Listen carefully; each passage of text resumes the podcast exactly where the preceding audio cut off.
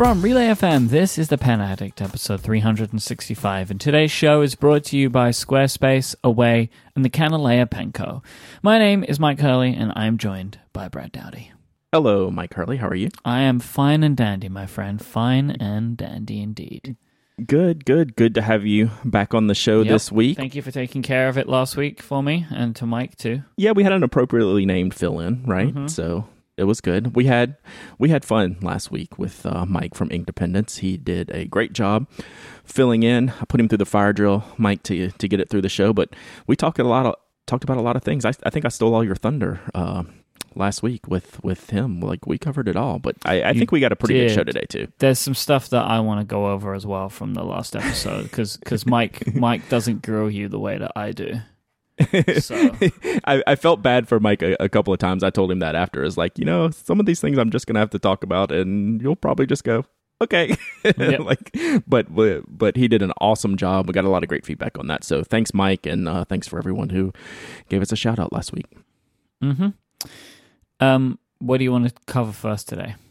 I want to do something that we do infrequently. Um, and it's not an every week thing. And Mike and I did it last week, and I want to talk with this Mike, you Mike, my my favorite Mike. I'm not gonna lie, you're my favorite Mike. I, I love That's you, I Mike ever really to Independence, say, but to be honest. Yeah, yeah. So, um, I want to talk about what you're using because when I get guests on, you know, I always want to talk about what they're using, and we do that from time to time. It's not an every episode thing, but so I Mhm. thought this was a good time to jump in behind that episode and see what things you have been using recently.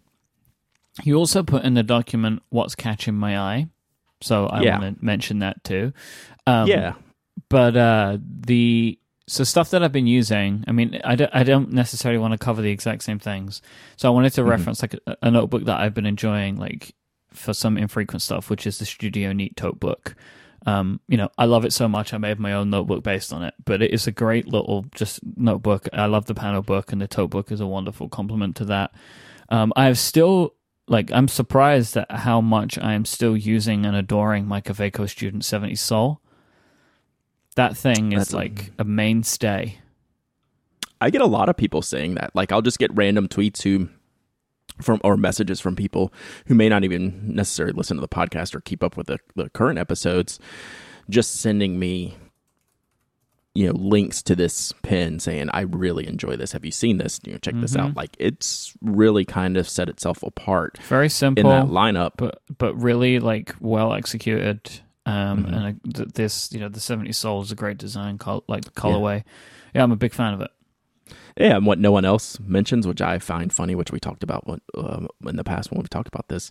There's a whole lineup of those pens, and no one cares about any of them except this Oh, exact one. it's the only one. fantastic. It's the only one that makes any sense. Um, and then something that caught my eye, you posted on Instagram yesterday, a, um, like a writing sample using Hmm. Robert Oster Barossa gilt. It, uh, Yeah. it looks like silver gold. What is it's this? gold. It's for sure gold. It's so gold. it's it's part of Robert Oster's Shake and Shimmy lineup. That's their shimmer ink lineup. hmm and it's a purple ink, kind of a darkish purple. It's got some really interesting underlying characteristics. A little bit of blue, a little bit of gray. Um, it's shades interestingly um, around the edges, and the gilt part of it is gold. It's gold shimmer. It's thick like the coverage is, but like the ink is like very wet and lubricated. Like it goes down wet and it looks purple, and then all of a sudden when it dries, it's like this complete gold coverage. It's kind of wild how much coverage it has. And as I'm writing, you can tell right when you're writing on the page, like that it's um got some gold and you know it's gonna shimmer and things like that. But once you step away and it goes down, it starts to dry the gold really pops. But until you kind of shine it in the light which i had to take that picture like angled the page into the light so you could really see it because the pictures i took that were more straight on you can't tell. And it's just it's loaded with shimmer. So if that's Mhm. your thing that's going to be an ink that uh, you want to look at the the shake and shimmy lineup. I haven't i think i have one other one I need to try, and obviously I prefer like the silver shimmer in mine, but this was an impressive ink for sure. Yeah, this this might be some stuff to look out for at a pen show for me. Yeah, yeah, it, it's very cool. And that, I, I forget how many inks there are in the lineup. I think there's a I think there's Quite. seven. quite a lot. Okay. Yeah. So, yep. So some of the things I'm using, and I think I've probably talked about this a little bit before, but I'm really stuck on my Nakaya long cigar and black matte. I really want you to try this pen. Like, I don't think this is the Nakaya for you necessarily, but I want you to try this pen because it's Okay. very different than the other ones that I've used. So I'll definitely be bringing this one to San Francisco. is it the shape and- and size that was the biggest difference, or is it the finish? the finish. Okay. Like I don't think you'll like the size of Right. it. Like it's a big pen, but I think you will like the finish. And I think you've tested. I think you've probably tried one of these before. Maybe. But I just want to get it back into your hands to see what you think. It's super interesting feel, and I love. I I love using this pen, even though it has a broad stub nib on it. I got that ground down to a stub, which is perfect for the size and shape of this pen and how I use this pen. You know, it's not a tiny handwriting pen. It's like a, a it's a big bulky pen and which is on the extreme end of things for me by you know, by all measures against the rest of my collection, right? It's a little bit of an outlier, but I'm really kind of fascinated with it. I'm very happy with Mm. it. I have it inked up with the Kyo no Oto Nurebairo ink, which is the black ink. It's kind of, I think it's ki- maybe translates something into Raven. So black inks are generally boring, and I didn't want a boring ink in this pen. Like the pen's pretty basic in general, right? It's a black pen with a rhodium plated nib. So the first ink I put into it was a red ink, like a platinum classic, uh, the Cassis Red, I believe, or uh, or Cassis Black, I think is it's called. And I was like, oh, good, I'm happy with this. And then it hit me that I have this really special black ink, this Kiyo Nurebairo ink that has a lot of characteristics and a lot of sheen for a black ink. So Huh. that's the ink I'm in on with this pen. And I'm working on a review of that ink right now because it's different. Like this is the ink you would recommend to someone who has to use black ink in the office but wants to use a fat uh, uh, uh, fountain pen and they can get away with it just looking black on the page but it's got this really interesting character to it which those aren't words that go along with black ink very well Well, at that's always So- one of the problems, right? Of being of being forced to use black ink is you don't really have any options, which is why people like blue black, but you're not allowed that Right. sometimes. Yep. So this is this is an answer to that, and Mm-hmm. I, I've known it since I've owned it, and it just it just clicked with me one day that that's the ink that has to go in this pen. It's kind of a perfect match. And the last thing I'm just recently starting to use, um, it's the Pebble Stationery A5 Kaye. It's a Kickstarter um, from uh, Pebble Stationery, who did a Kickstarter for the pocket size Tomoe River notebooks. So this is an A5 size um, Tomoe River notebook. And what I love about uh, there's several things I love about this. One, the covers are thick. Like it's a it's a soft bound book, right? So it's a soft soft cover, but it has like a um, glue bound almost type of uh, Mhm. cover to it. So it's really thick, like you can hear it. Like Mhm. the cover's super thick, and the pages are dot grid, which Tomoe River dot grid is kind of my thing. Like I love that. Um, they the products that I've had from them before the the small pocket notebook size of this was one of the better note constructed notebooks that I've used in a long time. So I was happy to get this one. They sent me a, a preview sample to test out. It's up on Kickstarter now. I've backed it for like I don't know two three packs or Yeah, two two yeah. packs, however they come. Um, Dot River, Tomoe, uh, Dot Grid Tomoe River I like is, Dot uh, River. is yeah Dot River. So um, this is the Dot River Uh, notebook, and I love it. I'm always happy to see this paper, this specific paper, offered in different configurations because more people who use fountain pens should have an opportunity to use it. So I'm Mhm. always happy to see different, um, different notebooks that use Tomoe River because it really is a special experience. It is not an everyday paper for most people, including me. Uh, Yep, because same. if you're writing a lot, you have to wait. you have to wait for it to dry. um, but it it's something that is truly a, a wonderful experience to be able to use sometimes. So, uh, like it's just perfect for fountain pens. yeah. So thank you for making a dotted Tomoe River paper, which you can get in various things if you if you search hard enough. But I will take that over blank any My day. Nanami Um, Crossfield is dotted. Yep, Yep, they've done dots and reticles, I believe. That is, by the way, my favorite. Continues to be my one of my very, very, very most favorite notebooks. The Seven Seas Crossfield uh, from Nanami paper. It's Yeah, you're a big fat A5 full of River paper. It's really wonderful, and twenty six dollars is like just an incredible deal. Uh, love, I absolutely love that notebook. you're not going to get a lot of argument there. No. That's definitely one of the standout uh, notebooks. So I love it. I can't believe love it's twenty six dollars. I forget the price. Mm-hmm. Yep, it's a great deal. Wonderful.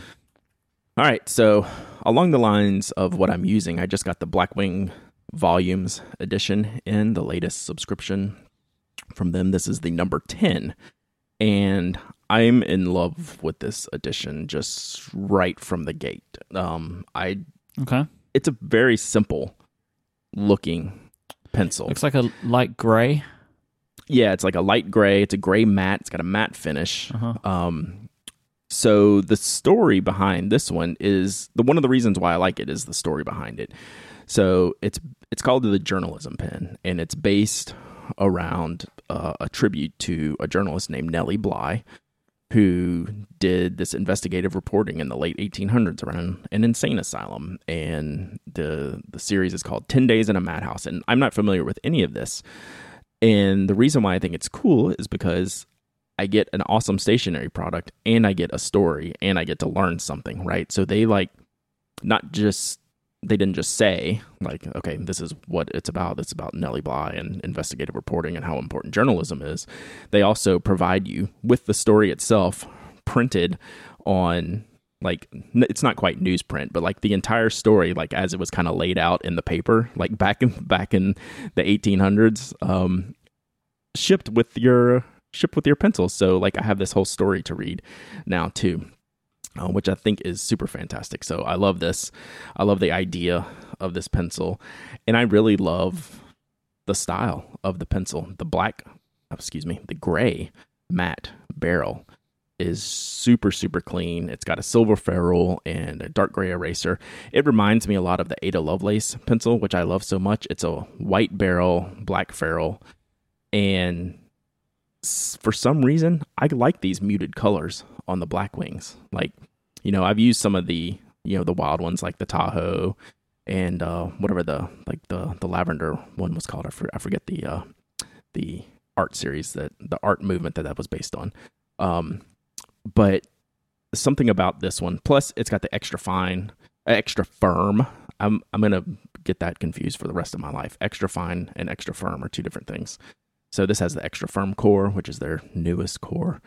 It's just an all around great pencil with a great story. So I think they did a really good job with this one. They continue to as well.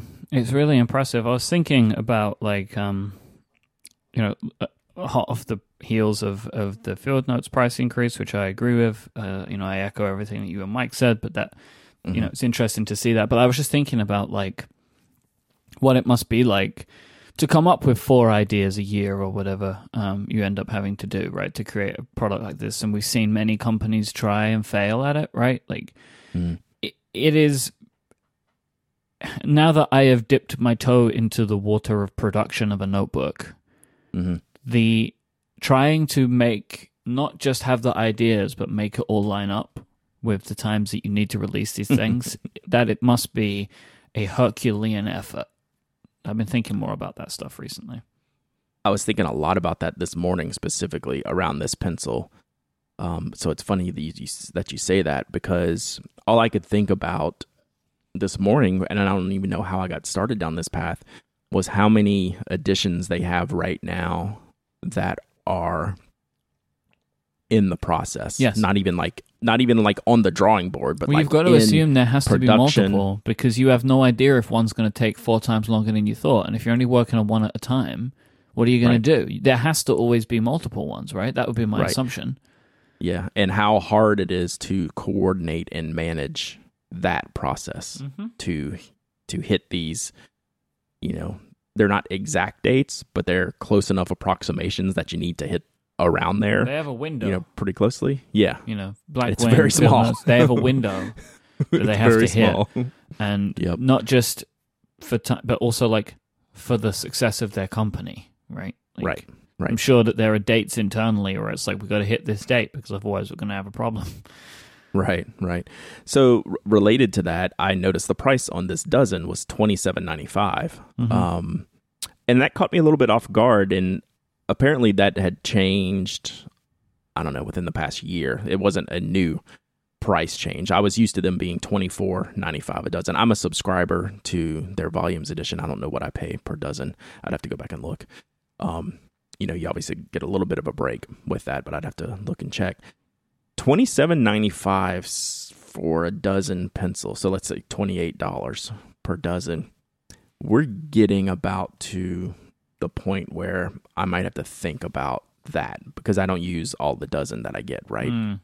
Um, you know, is that value still there for me at that price point? Um, right now it's fine. Like I, I don't have a problem with that, and I just wonder you know, hopefully this price will stay like this for a while, but I can get the idea from some people looking at a dozen pencils for 28 bucks going, whew, yeah, that's a special thought process to make that kind of purchase.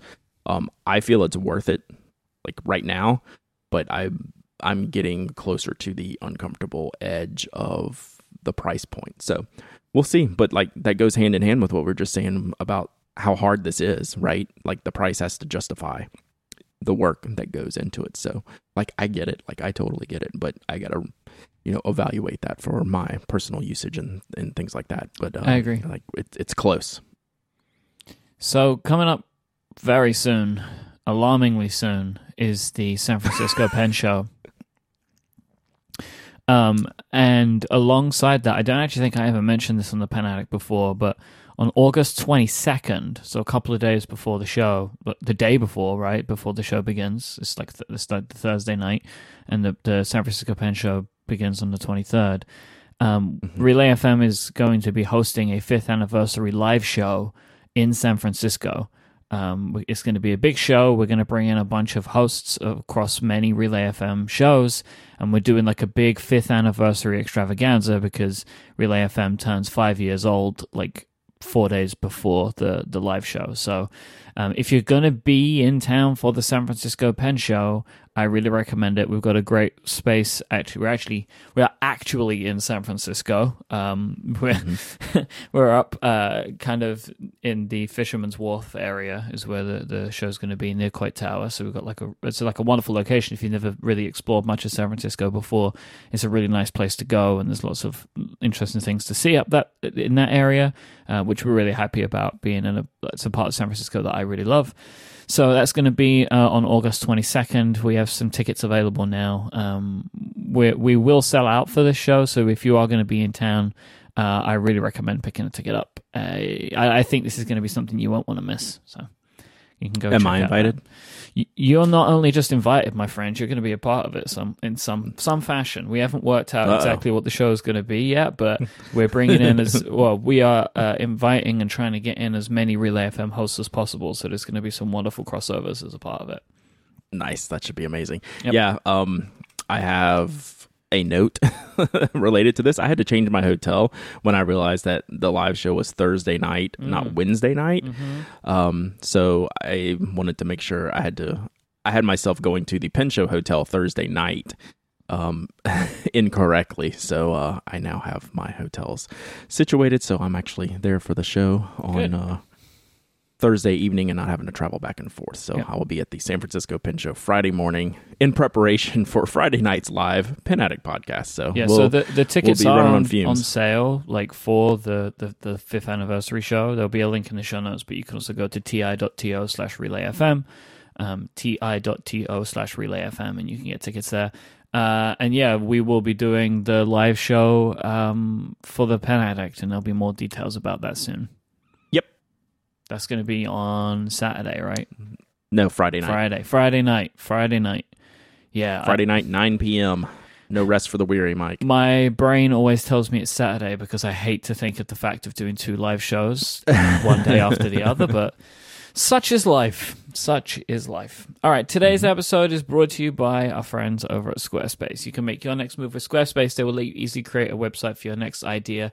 You can get a domain with them. You can take advantage of and customize award winning templates. You can set up an online store. It doesn't matter what type of website you want to make, Squarespace has all of the tools to let you do it. There is nothing to install or patch or upgrade.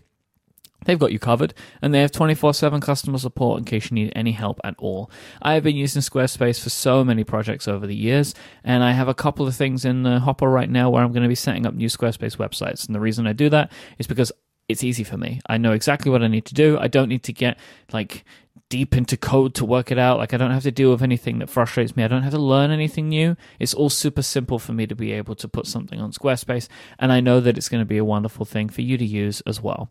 You can go and try it out. Go to squarespace.com slash penaddict and there's a full trial there. There's no credit card required to sign up, um, and then you'll be able to try it all out, and you'll be able to build your own website from scratch. And then when you're ready to launch it live to the world, they have to sign up one of their plans. They start at just twelve dollars a month, but you can get ten percent off your first purchase of a website or domain and show your support for this show when you use the offer code PENADDICT at checkout. So once again, that's squarespace.com slash penaddict and the code PENADDICT for 10% off your first purchase. Our thanks to Squarespace for the support of this show and all of Relay FM. Squarespace, make your next move, make your next website.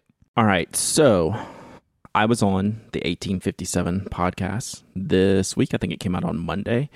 I just wanted to say thank you to Stuart Lennon and TJ Cosgrove for having me on. It was one of the most enjoyable conversations I've had. Um, you know, outside of you, Mike, of course, like all of our Mhm, conversations mhm, are, are, are brilliant, um, and just fascinating and, and must listen. But I, it was just a good all around conversation. We talked about a lot of stuff, um, not just pens and pencils and stationary stuff, but you know, life and business and sports ball. I'm a sports ball guy, so we talked about that. So it was really cool. If you haven't ever listened to that podcast, that's one I could tell. That's a podcast I can recommend. Like point blank, you could just pick up today and join into the conversation. It's a very conversational um, you know, what's going on this week with you personally type of podcast that eventually like mixes in some stationary stuff. They they like joke about how off topic it is basically until like the last 15 minutes of the hour show and then they kind of get to the topic. Um, but it's just uh two enjoyable guys talking about uh, stuff we love.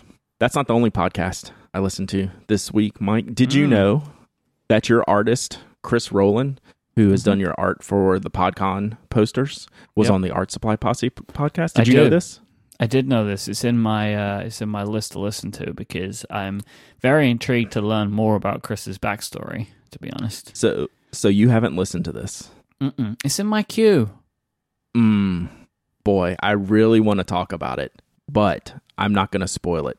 There's a huge Oh. spoiler in there, Oh, and if you haven't listened to it, I I'm not going to blow it for you. Like, I think you should listen to it, Mike. okay. so yeah, no, it's really good, and um, it was actually going to be, you know, possibly a show title of this episode. Um, but I'm not gonna, I'm not gonna ruin the spoiler for you. So huge spoiler alert. feel very, You should go listen very to it. uncomfortable about this. No. Uh, you shouldn't, you shouldn't. Okay. So it's all. well, you're pitching it to me in a, in a very uh, con- very concerning way.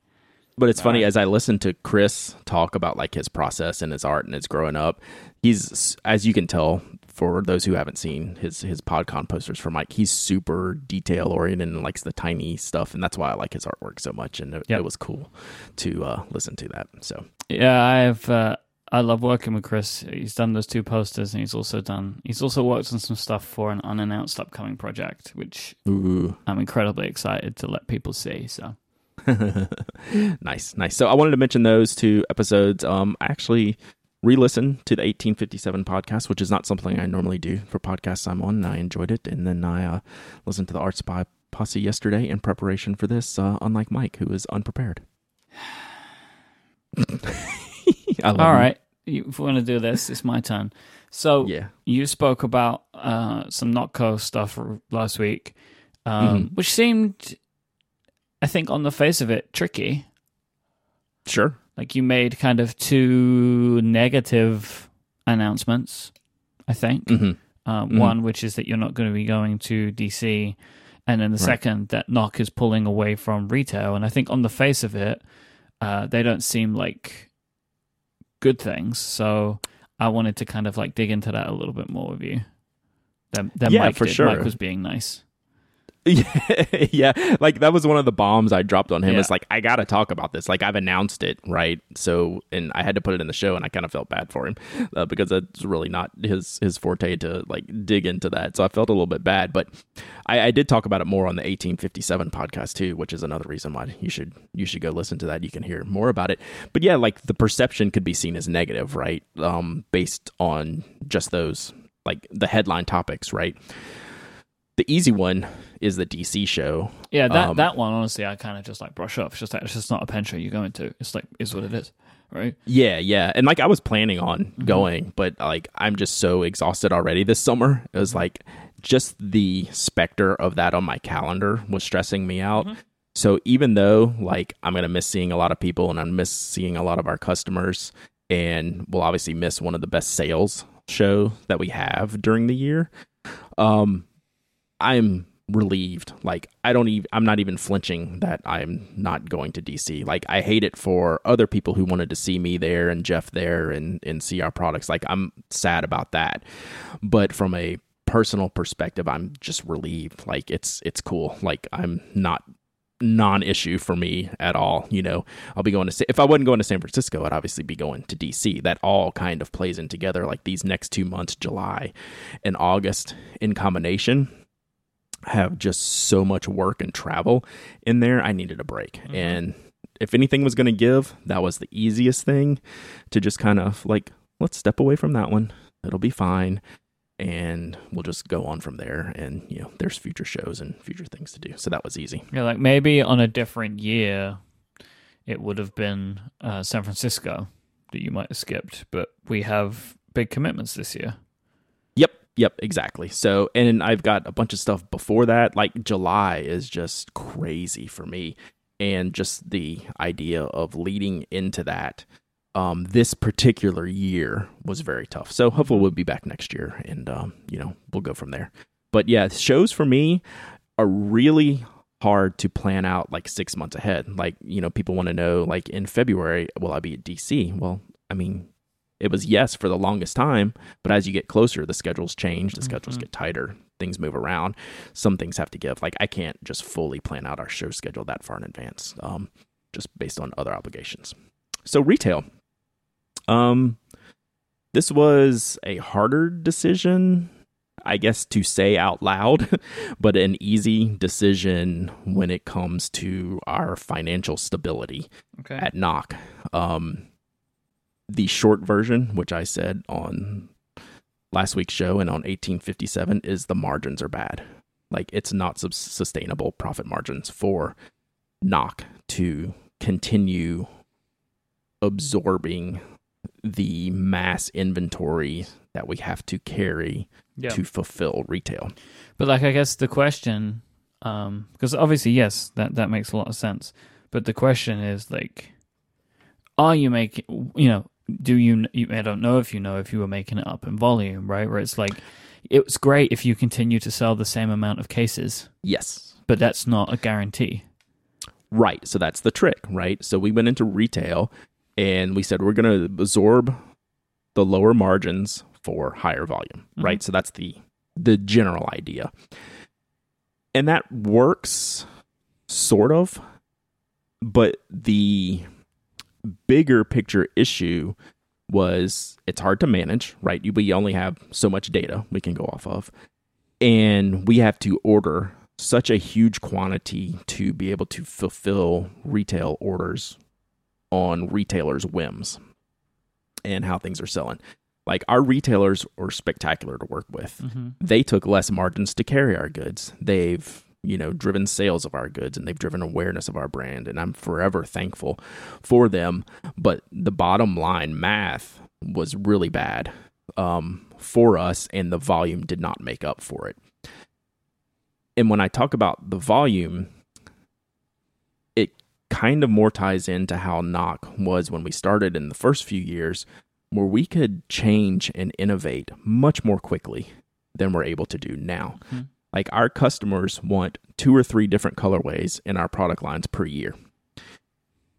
Based on the volume I had to have for to fulfill retail, we couldn't turn that inventory over quick so enough. I want to dig into that a little bit with you because I want to make sure that I'm completely following. The, the issue was like you guys couldn't sustain uh, enough cash flow to fulfill the orders required in the standard colors that retailers were taking.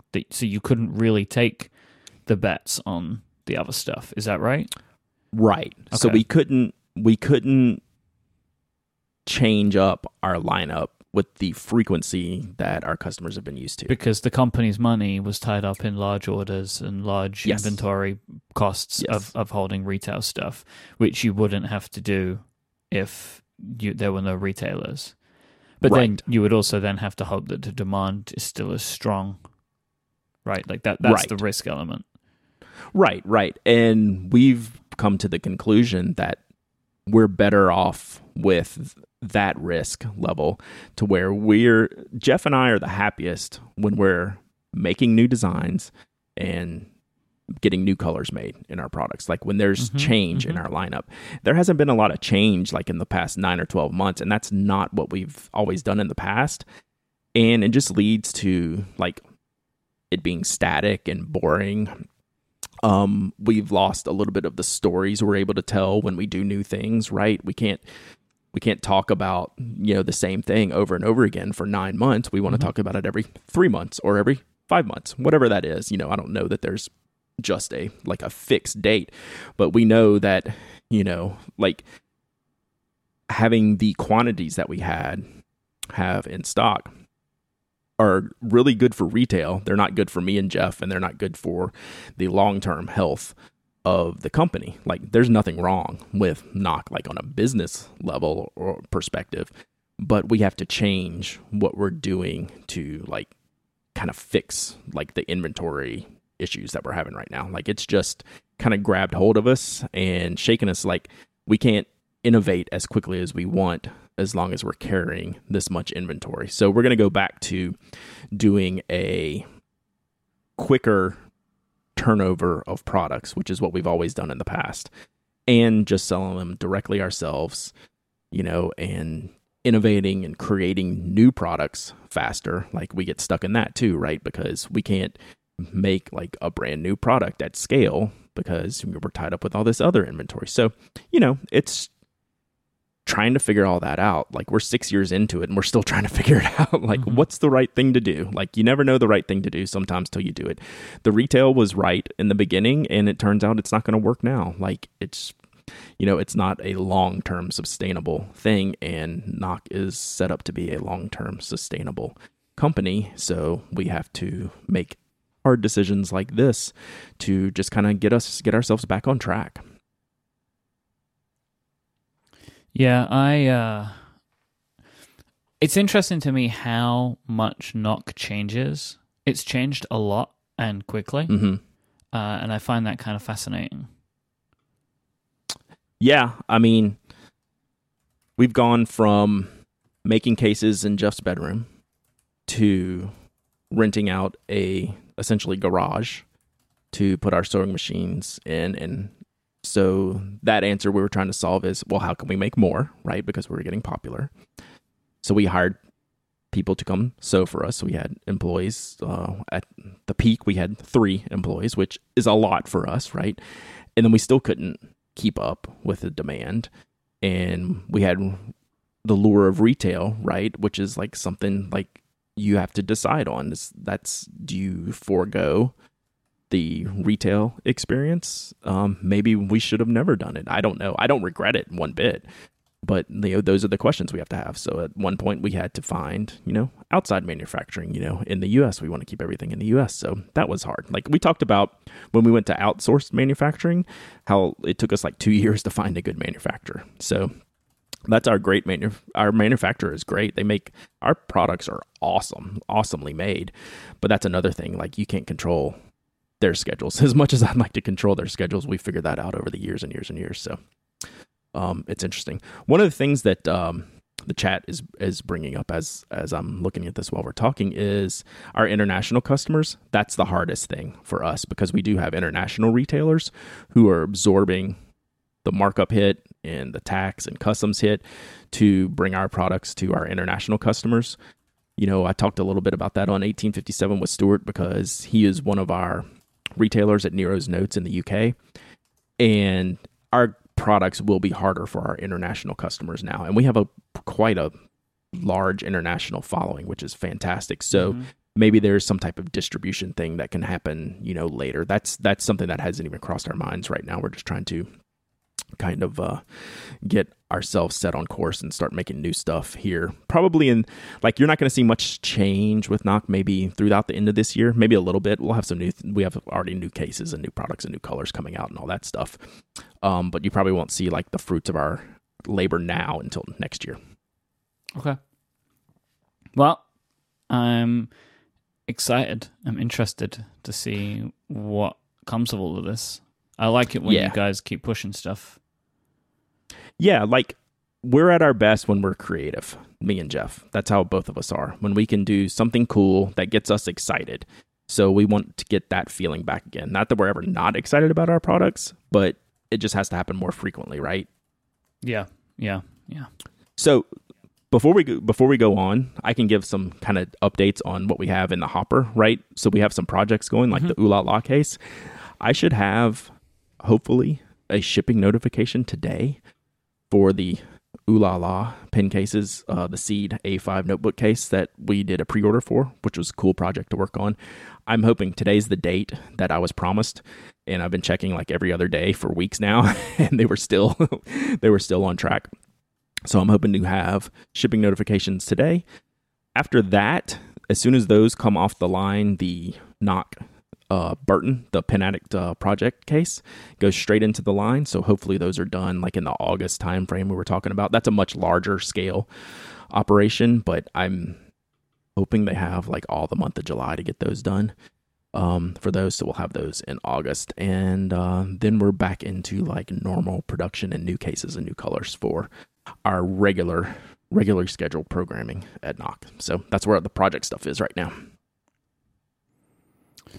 All right, sh- I wanna. Uh, should we take a break? We talk about our sponsor, Let's take a break, uh, and then we have a product to talk about from that company.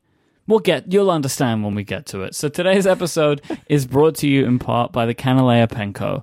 Kanilea make wonderful pens inspired by the stunning landscapes of Hawaii, and their founders, Hugh and Carol, who are absolutely wonderful people, believe that the locations that they pick to base their pens on can help recharge spirits and connect us with nature. And the pens that they create have been inspired by particular photos that they have taken themselves when visiting locations in Hawaii that are meaningful to them. The story behind these pens is wonderful, but the execution is incredible. Every Kanilea pen is handmade in a process that means that no two pens will ever look alike. The coloring of all of them is unique, right? They, there are colors that each pen has, but the actual makeup, the layout of them, every single one of them is different, and I absolutely love that. Kanilea have a wide variety of styles of material as well as shapes of pen, um, and they're all absolutely stunning. I own four Kanilea pens now uh, because I can't stop myself from wanting them because they are among the most beautiful pens uh, that not only I have ever owned but have ever seen. You will be seriously hard pressed to find a collection of pens that is as stunning as these. Um, every new release is irresistible, and we actually have one to talk about in just a minute. Uh, Kanilea pens use JoWo number six nibs, and you can buy uh, steel uh, or 18 karat gold nibs directly from Kanilea. They offer sizes from extra fine to 1.1 mi- uh, millimeter stub, and every single Kanilea pen, whether bought online or at a pen show, leaves the shop after being inspected and tuned personally by Hugh to ensure that it writes like a dream. This is one of the other little things that I love about this company. Kanilea Pen Co. is without a doubt one of my very favorite pen companies. Uh, the Hugh and Carol are wonderful and caring people who have stories that they want to share with the world, and they do it by making truly inspiring products of incredibly high quality. You can check out their range of pens right now at kanileapenco.com. That is K A N I L E A P E N C O.com. Of course, there'll be a link in the show notes, but kanileapenco.com. Uh, they have a new model being released today um, as we record this, which is the 26th of June. June. Where are we, Brad? Are we in June? June. Thank you. 26th, 26th of June, 2019? My word, I have no idea what the date is. I'm just, all I knew was the number. Uh, anyway, but the pen's called the Aolani. Uh, Aolani. It's based on a photo of clouds at sunrise rising over the Haleakala volcano on the island of Maui, which is particularly special to me because I honeymooned in the shadow of Haleakala. Um, but anyway, Kanilea sent this pen a little bit early, so we're going to talk about it. Uh, this is the end of the ad portion of this episode. Go to kanileapenco.com, check out the wonderful pens. We have this new one to talk about, but they have just an absolutely wonderful selection uh, of pens available. Um, I just want to take a quick look just so I can shout out some of my favorites. The Haleakala Silhouette, which is the yellow and grey one, is unbelievable. Um, the Maui Makai, which is the one that's slightly see through, looks like the ocean. That's another one of my absolute favorites as well. Um, th- there's just so many. Oh, the uh, Kahakai is another one that looks like a beautiful beach. They're just all stunning. So go check them out yourself. but we have a new one to talk about. So they we both me and Brad received the uh, Aolani, uh, which is heavenly clouds, is what that means. We received it um, a few days ago.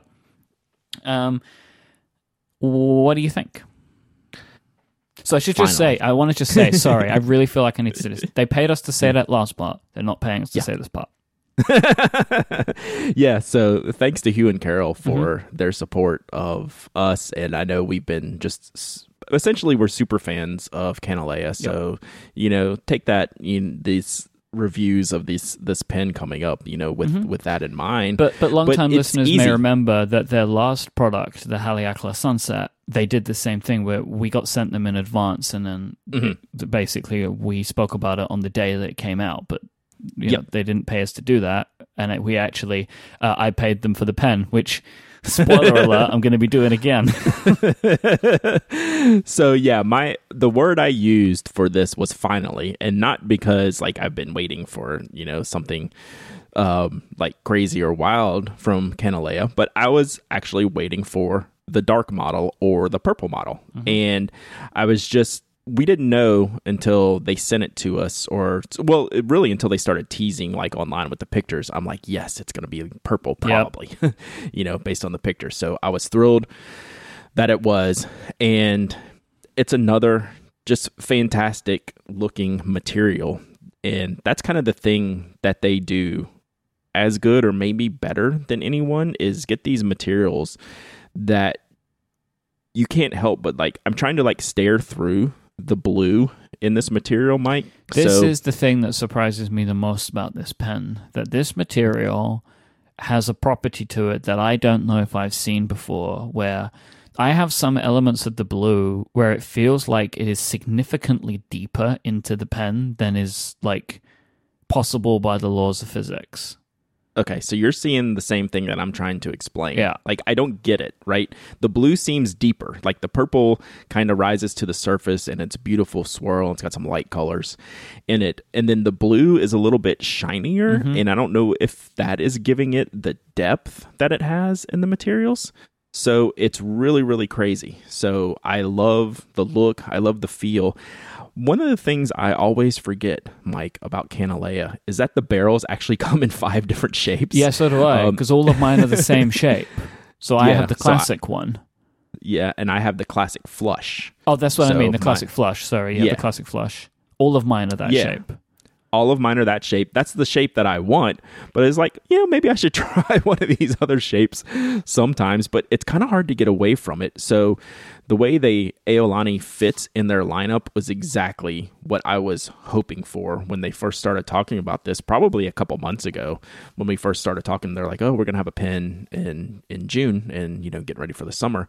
And like, they're super secretive. They don't really like give us like the down low Mm-mm. until like it's time, until it's like no, go they time. Are, they are another thing that Hugh and Carol are very good at is uh, show personship. right? So like, but it goes down yeah. to their packaging, which I always adore, which is so beautiful. Like you have to remove a sleeve and then open a box and then take out a little piece of cloth and then you you know the mm-hmm. pen's inside or it's like this whole thing but the other thing is right they were like we have this new pen they don't show us it they just send it no which is yeah. a much more i think for their product is a, is a really interesting experience anyway because of the fact that they're all different um, they the photos that they have on the website I don't know how they've done it, but they've actually done a really good job of showing the color variances that can exist in the pen. Because this is a pen that's very difficult to photograph. I opened mine in a dimly lit room and was like, huh, okay, it's a like dark purple pen. Then turned on a light and was like, oh boy. And there's blue in here, there's silver in here. Like this is one of those pens that like is very is very kind to well lit environments. Um, It is deep and moody, but beautiful. Uh, I I adore it for its difference, um, and I I think that this is for me. This is like another absolute no brainer from them. It's just a pen that I want to own because I don't own anything that looks like this, and Yeah. they've absolutely nailed it once again. Yeah, it it goes with their lineup so well. Mhm. Like it is like it was where I was hoping they would go. Like I had like my mind made up. Like I'm glad it came out this way because I don't I would I would have loved anything that they made just Yeah. because I'm a super fan. Like Yep. you said, I've got one of the first Kohala Sunsets is like my original one, and then my favorite is like you like the Haleakala. I like the Hanauma Bay one. Right, like that's the one I use a lot. And now the Aolani is right there with all of these. Like it's so perfect for the brand, for the company, the execution. One of the things that I always trip out about with the Kanilea pens, I have a lot of acrylic pens. None of them feel like this. Like I think if you put 10 acrylic brands on a table in front of me, I think I could blind pick out the Kanilea acrylic the way it feels the way it's finished, the way like the edge rounding is, the way the grip feels, the way the threading feels. Like it feels like a Kanilea pen now, right? It doesn't feel like generic acrylic pen A. So it's really, really well done. Um, Hugh and Carol have done another fantastic job and they've knocked it out of the park once again. Like it's kind of a no brainer, right? It's just kind of perfect. Yeah, I adore it. I adore it. So yeah, I'll be. Uh, they sent two models.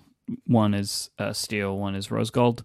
I'll be giving them back the rose gold, paying them for the steel. So just Hugh and Carol, just so you know, we'll, we'll talk about this later on. Uh, I I adore this pen. Like I'm I'm so pleased to add it to my collection. Um, I think it's wonderful. And and again, I just I just want to really underscore this again. They did not pay us to say this. Like th- th- this part, we could have said whatever we wanted, and you can go back in history and find every single time we've spoken about the pens from this company because me and Brad just adore them because they are so different. And uh, it comes down from like the creative direction, as in you know, picking the, the, the things that they want to work on, and then the materials themselves and the way that they're made. The whole process is fantastic, and it, they really they really uh, I think un- not necessarily unlike a lot of companies, but like different to maybe a lot of other companies that that I've bought pens from. The experience feels extremely premium.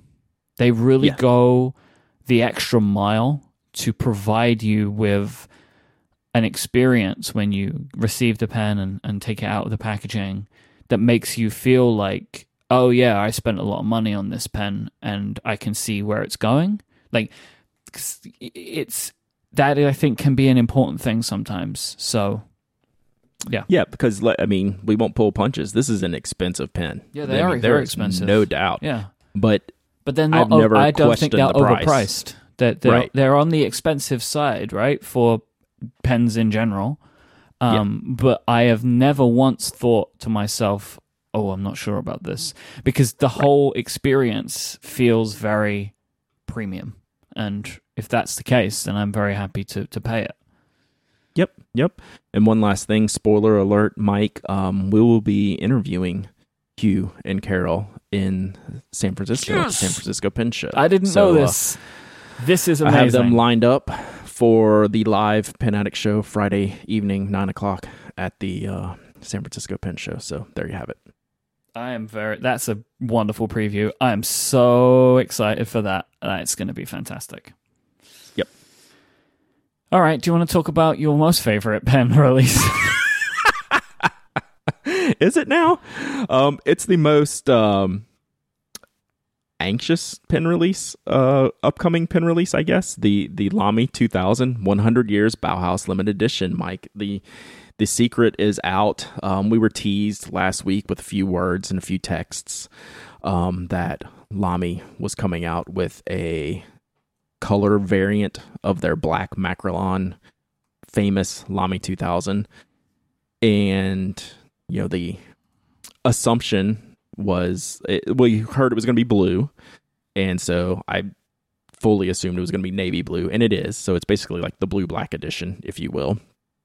Um, I want to I want to know what you think about this because I obviously have a lot to say It's a snooze about fest. it because it, did you say it's a snooze fest? yeah, Yeah. Um, I don't care about That- navy blue when you sell a black that's one.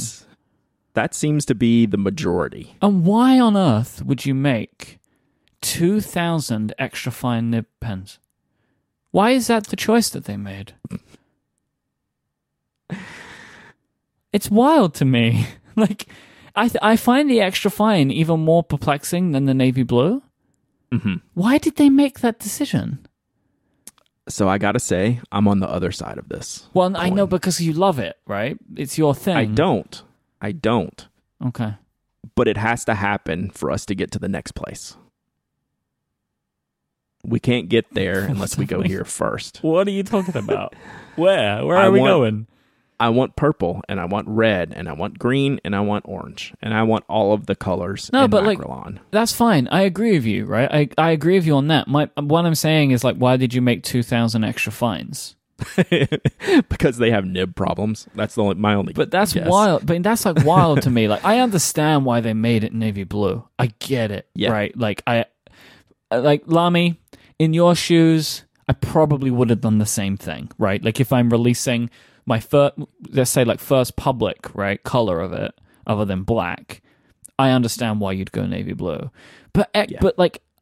Extra fine, only extra fine, and making two thousand of them is wild. Why didn't you that- just make a a 500 of one 500 it just seems crazy to me Yeah, so it is it is wild. Um, because the picture doesn't even show an extra fine nib. Like, there's no way that's an extra fine nib. no in the, it's in the like picture. a stub nib or something it's wild but like the the backside of the the card that uh this we have the link from the from Appelboom in the Netherlands, Apple Applebaum, sorry. Um and they put like all the the product information on there and it sure it sure enough says extra fine nib Mm-hmm. only, which is kind of a crazy. It's like uh, i also like I love you Lamy. I want I want to help you Lamy. polished um, high gloss massive clip why is it massive it's not Yeah. massive is it massive It's not a massive. It's not a massive. It's not massive. So I I think it's good. I'm not anxious in owning one. I'd be so we haven't talked about the price in. Uh, it's what uh 385 euros if you take out the VAT for U.S. market or just ballpark price range comes out to 362 ish dollars. That's probably too much for me for this. Like I don't want it that bad. Like I would pay I would pay 225. Like I was guessing. Like I would pay 225. I guess it would be like 325 and Yeah. I was close. I was still short. the lamy 2000 is like the best $200 pen you can buy Oh, it's like $140, $150. all right okay then the best $140 pen you can buy Yeah, yeah, yeah, but yeah, that's yeah. where it ends Yes. It doesn't go more than that. But in its price range, provided you get a good nib, it's the best one. But it's not. It's not. It's not exciting enough for more than that, even in Yeah. navy blue. Yeah. So the, it'll instantly sell out. Oh, of course it will, because it's limited. But like people were referring to it as black amber all over again. Black amber was completely different. Um, it wasn't a Makrolon pen. It was outrageously priced, and they end up having to discount them to allow retailers to get rid of them. Um, this will not be the case. This will be an instant sellout. And like I'm not interested in really getting. I, w- I really want to see one. Um, I'm not saying I won't buy one, but I'm not like lining up to get one. I'm not gonna hunt one down. I'm not in the queue to get one. Um, you know, limited to 1919 pieces. You know, I I'm glad it's here. I, I'm glad. And only because I want to see what's next, right? This is the path that I was hoping for and the path I've been clamoring for. I don't know that it's going to continue because, right, this is a, highly specific limited edition, right? I don't know if they have this in them to do annually, um, unless you know they have other like highly specific limited editions. They're not making like this year's Lamy 2000, right? They're this is the Bauhaus anniversary edition, right? Mm-hmm. So I don't know that we may never see another one, and well, that would stink. But that's what my hope is for this pin is that we see the next one, and I hope it does well. But uh, like it's it's kind of getting raked over the coals a little bit online. I'm not so sure I see that. It's you know I get it though. Like I totally get it. I, I'm just I'm glad that this pin exists just because there's a chance now where I wasn't ever sure there was a chance. Yeah, we'll see. We'll see. I don't know. I understand what you're saying. I don't know if it means that they're going to make something exciting though. That's a good way to wrap that up. I just uh, uh, this hasn't really inspired confidence in me. If it would have been green, like a dark green, like a British racing green, maybe, yeah. right? Or like you say, like a dark purple or any anything. But navy blue when you make a black pen, it doesn't yeah. inspire confidence in my ability I mean, for you to then make an orange one. it was pretty obvious that this was going to happen. Yeah, um, it was just, just a, unfortunate. As soon as the word at least blue it's happening. came out, right? That was like, oh, it's yeah. navy blue. it's 100% navy uh-huh. blue. Like, you could not get odds on that at the bookmaker. no, there's, there's no world. There's no world in which it was going to be literally anything else. All right, should we take a break? Yeah, tell me about the suitcase I'm going to pack when I go to head over and take over Lamy because that's what's going to happen, right? All right, you're going to need an Away because Away create thoughtful products designed to change how you see the world. They start with the perfect suitcase, and now they offer a range of essentials now that solve real travel problems. They have different types of bags now as well as just their suitcases, which is awesome. But the luggage is loaded with features. For example, the Away carry-on, which I think is really like the star product. It's, it's the one that I use all the time. I have the aluminium one, which I love um, and I use it all the time. One of the reasons I use it all the time is because it has a removable washable laundry bag in it to separate my dirty clothes from my clean clothes. Simple thing, but I love it. Obviously, it has the built in battery, the optional ejectable battery to help keep your devices charged when you're out and traveling. Everyone knows the Away suitcase for that, and it's for good reason. But there's a bunch of other wonderful features. Like they come in an array of colors, two sizes, two materials. As I said, I love the aluminium, which is what I use, um, and I, I really love the way that case looks. Like an, any aluminium case, it gets dinged up, but that's like part of the appeal. So I have these like wonderful like little dings and dents in my case. It just really gives it that character that I enjoy. Um, away cases also have built-in compression pads to help you pack more in, and they have a bigger carry-on as well, which is larger in every way, but is also used to make the most of the overhead bin. It will still fit in the overhead. Away suitcases are designed to last a lifetime. You get a 100 day trial on everything, plus free shipping within the US, Europe, and Australia. Um, I absolutely love my away cases. I'm going to be getting one of their bigger ones soon too, because uh, I need to replace my suitcase. I love my away carry on so much. I hate my current suitcase, and I don't know why I haven't just replaced it with an away. So I'm going to be doing that for my bigger case too. Um, I, I, their products are well made. They're full of great features. I'm a big, big fan. You can go check it out right now, and for twenty dollars off a suitcase, go to awaytravel.com/slash penaddict and use the promo code penaddict during checkout. That is awaytravel.com/slash penaddict and the code pen Addict during checkout for $20 off a suitcase. So thanks to Away for their support of this show and Relay FM. All right, so you want to tackle a few of these Ask TPAs? We got a long one that uh, we've got several long ones that we may have to hold till till next episode. But I think we we can uh, knock out a few of these, right? right. Including our our good friend uh, David Sparks, um, who we might see at the fifth anniversary show. I, and we definitely be, should. he might be a good future pin addict guess mm-hmm. because oh, we've he's got a little bit things. of a problem. We've done terrible things to Dave. I, I, he was showing me his notebook arrangement and setup um, when I saw him at WWDC in, in San Jose. We have done terrible things to David Sparks, so I feel like we must help him whenever he has a question. So he hand wrote this in, took a picture of it on Instagram, sent it to us, which is kind of fantastic. Uh, so for a while now, I've been using this Platinum 3776 with a broad nib, an architect grind. I genuinely like it. So that's interesting. Like it. Although it can get a bit heavy with the ink. For the last few days, I've been writing of a TWSBI Eco stub nib. It's more legible, but it still feels odd to me. I'm having trouble deciding, but leaning towards the architect nib. What do you think? I think I think Dave needs to try something new, right? Yeah. I mean, I, am sorry to have to one, say that to him, but well, number one, I'm completely shocked that this is a question from him. This is how far he's oh, gone oh, down deep. down deep. the path. Yeah.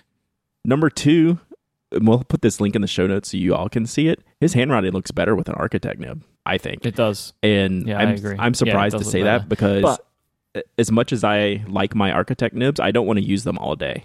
Right, I want to use my stub nibs all day. That's my preferred style. But you know, I've never seen Dave write. I don't know what his his hand positioning is like. You know, maybe that just works better for him at the angle he's writing with. So yeah, I just I think it's, that, it's like I, I don't I don't know what to tell him. Like I his handwriting looks better in the architect nib, but it's getting a little wet. He says, but I mean, man, a broad 3776 platinum, that's kind of the way to go. That's kind of like uh, what I think is like the standard architect size, and it, but it can get big and wet.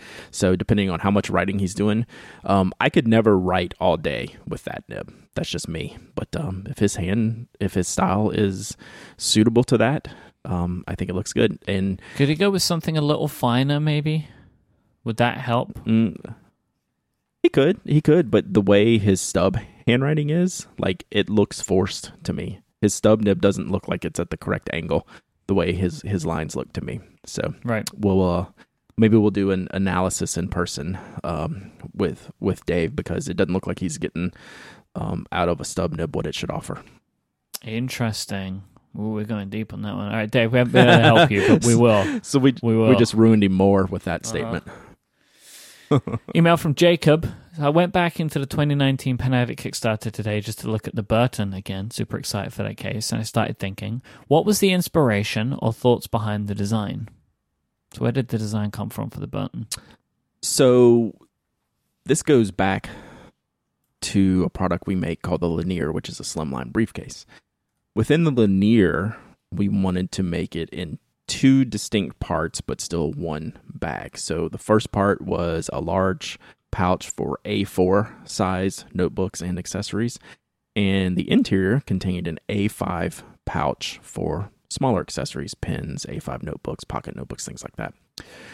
That bag design came out of my desire for the want of a bank bag, what I call a bank bag. It's the kind of the bags you see you know, retail shops carry their cash in when they're going to drop it off at the bank deposit, right? Something like that.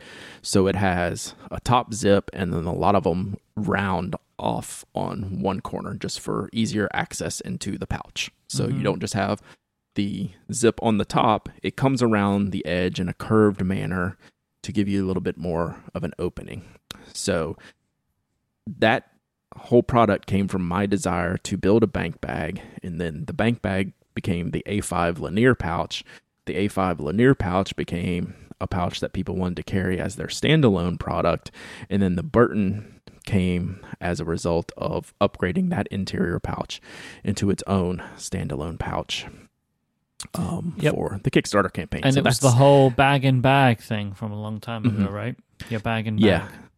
Yeah, exactly. So the result that you see in the Burton really started because I wanted a basic bank bag to carry accessories in. And then that's kind of the transition it took over the years um, to the very beginning where well maybe it's a standalone product and maybe like the the Lanier A5 pouch will probably have some standalone pouches for that style but then the Burton re- like turns that up to 11 and you know now it's its own standalone thing. So that's that's how that process went. Like that was a that's years long worth of like change and modification and all because i just wanted a bank bag. And then jacob goes on to say would you ever consider a twitch stream talking about how you and jeff come up with your product designs in general um, or going through some thoughts behind a certain design and its features yeah, for sure. So like I should get out some of like the sketches I keep of product designs. Mm-hmm. Um I do I do worry a little bit like it would have to be after the fact. It would be have to be like post release. Yeah, I do worry a little bit about setting our I, ideas free out on the internet no, you've got to do it later in production. On, like yeah, yeah, yeah. older things.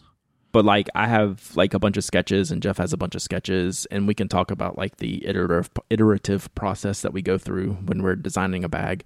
I mean, and like it's not just it's I make it sound a lot of times like it's easy and we just do it on a whim, but like if we come up with like two or three designs a year, that's a lot, right? It just it's a process of figuring out over time what's going to work right and what's going to be best and then trying that out and trying and failing. Like we've designed all kinds of bigger bags that we just don't think are good enough. Like our designs are not good enough like for larger bags. So like some of the things get scrapped and things like that. So it's fun to do that stuff and it's a long process. I don't want to make it sound easier than it is. Like you know i talk about you know jeff when he designed the coleman he's like look i made a water bottle case. Well you know that you know that's kind of how it starts but then to get it into a product that takes a lot. And that would be a great like stream to have about how those products come to life because uh, it's it's not as easy as i pretend like it sounds sometimes. All right here's an interesting one.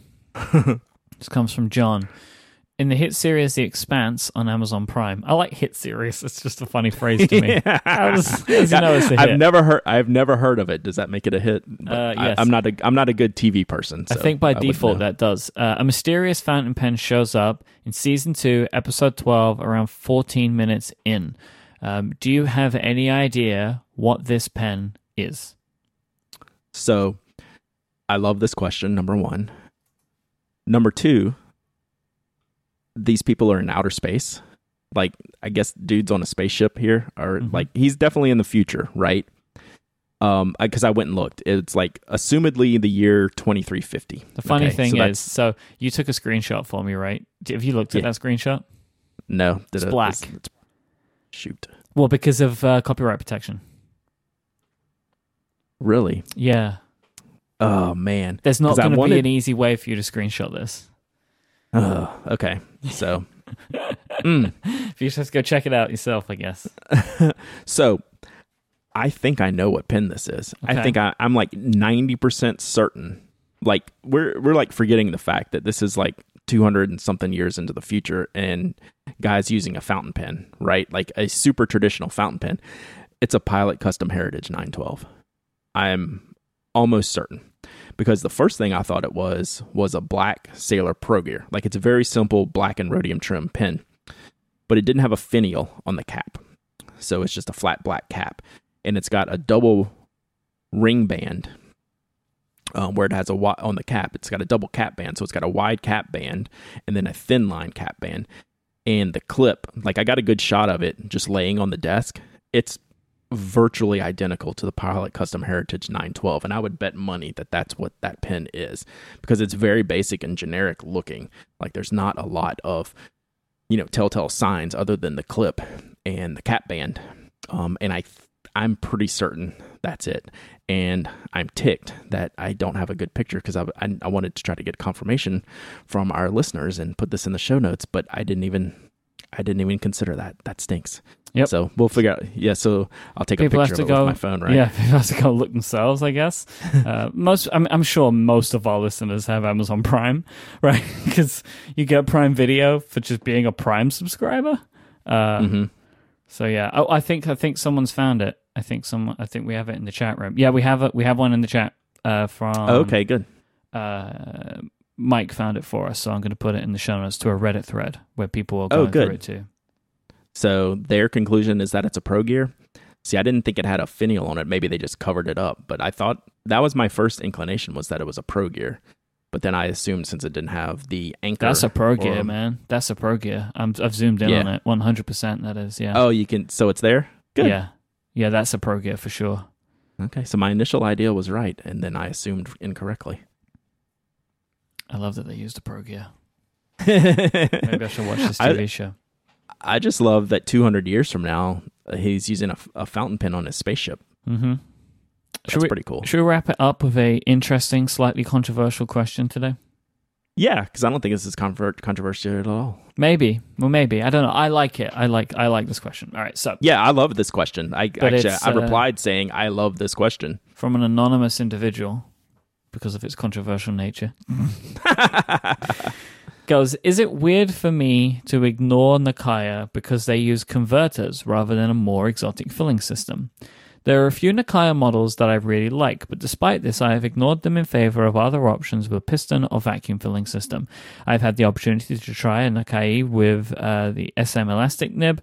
Um, I thought the nib was excellent, and I love the Urushi and, and how the Ebonite felt in the hand, but I can't bring myself to spend so much money on a pen with a converter. I don't have a problem with converters in cheaper pens, just expensive ones. For context, the Nakaya that I will buy is a custom decapod, which costs upwards of 2,000 Australian dollars um, or 1,400 US dollars once shipping, import duties, and sales tax have been factored in.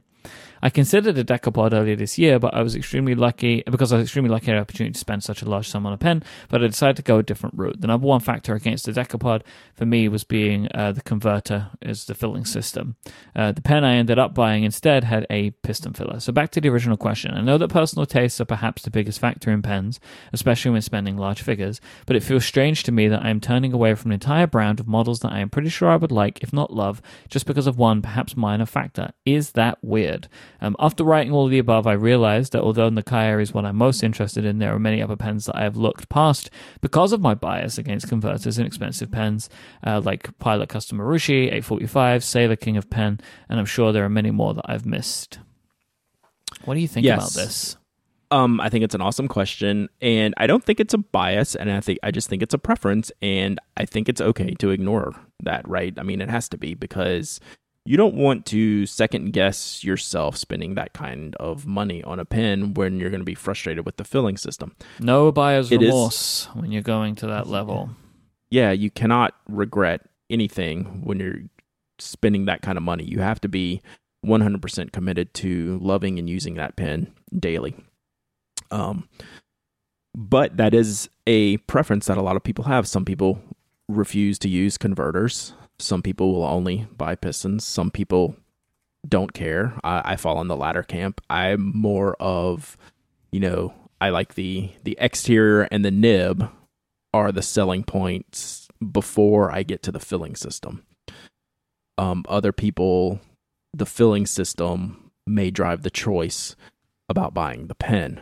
So I don't think this is a weird question at all, and it's absolutely preference based. Like I can't tell you what to do or what to buy, but it doesn't sound to me like you would be happy spending that kind of money if you're going to question like the filling system. Like and with like something like the decapod like it can be a smaller lighter pen sometimes you know maybe that the piston filling system people like it because it gives you a, a heavier pen um, because there's more hardware involved in creating that type of filling system as opposed to just a converter pen. So maybe that's like a thing to think about. So you know i i i don't think it's a weird question at all.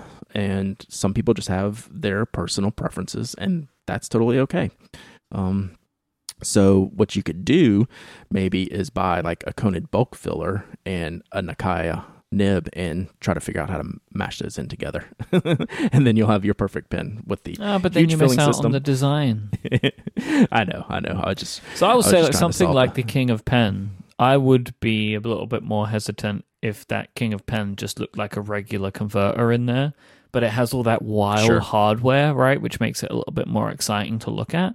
But like if I was just looking at like a demonstrator with just a big converter in it, I'd be like, oh, did I spend all that money on that? Like I like that totally they went the extra mile and put some extra goings on inside the body. Yeah, the Sailor King of Pen is is a very very good example. Um, just because it's kind of outrageously priced for what it is, to be Mhm. perfectly honest. And we've talked about this many many times. And if it was more basic, I they couldn't get away with that, right? If that hmm if those internals were a little bit more basic, it would not work at the price points they're getting for those pens. All right, if you want to find the show notes for this week's episode, you can go to relay.fm slash penaddict slash 365. We're going to be doing horror stories next time. So excited for that. Can't wait for some more horror stories. Uh, thanks so much to our sponsors this week, Kanilea Pen Co, Squarespace, and Away. Thank you so much for listening. You can find Brad's work over at penaddict.com. He's penaddict on Instagram, twitch.tv slash penaddict, and Dowdyism on Twitter. I am at imyke, I-M-Y-K-E. We'll be back next time. Until then, say goodbye, Brad. Goodbye, Brad.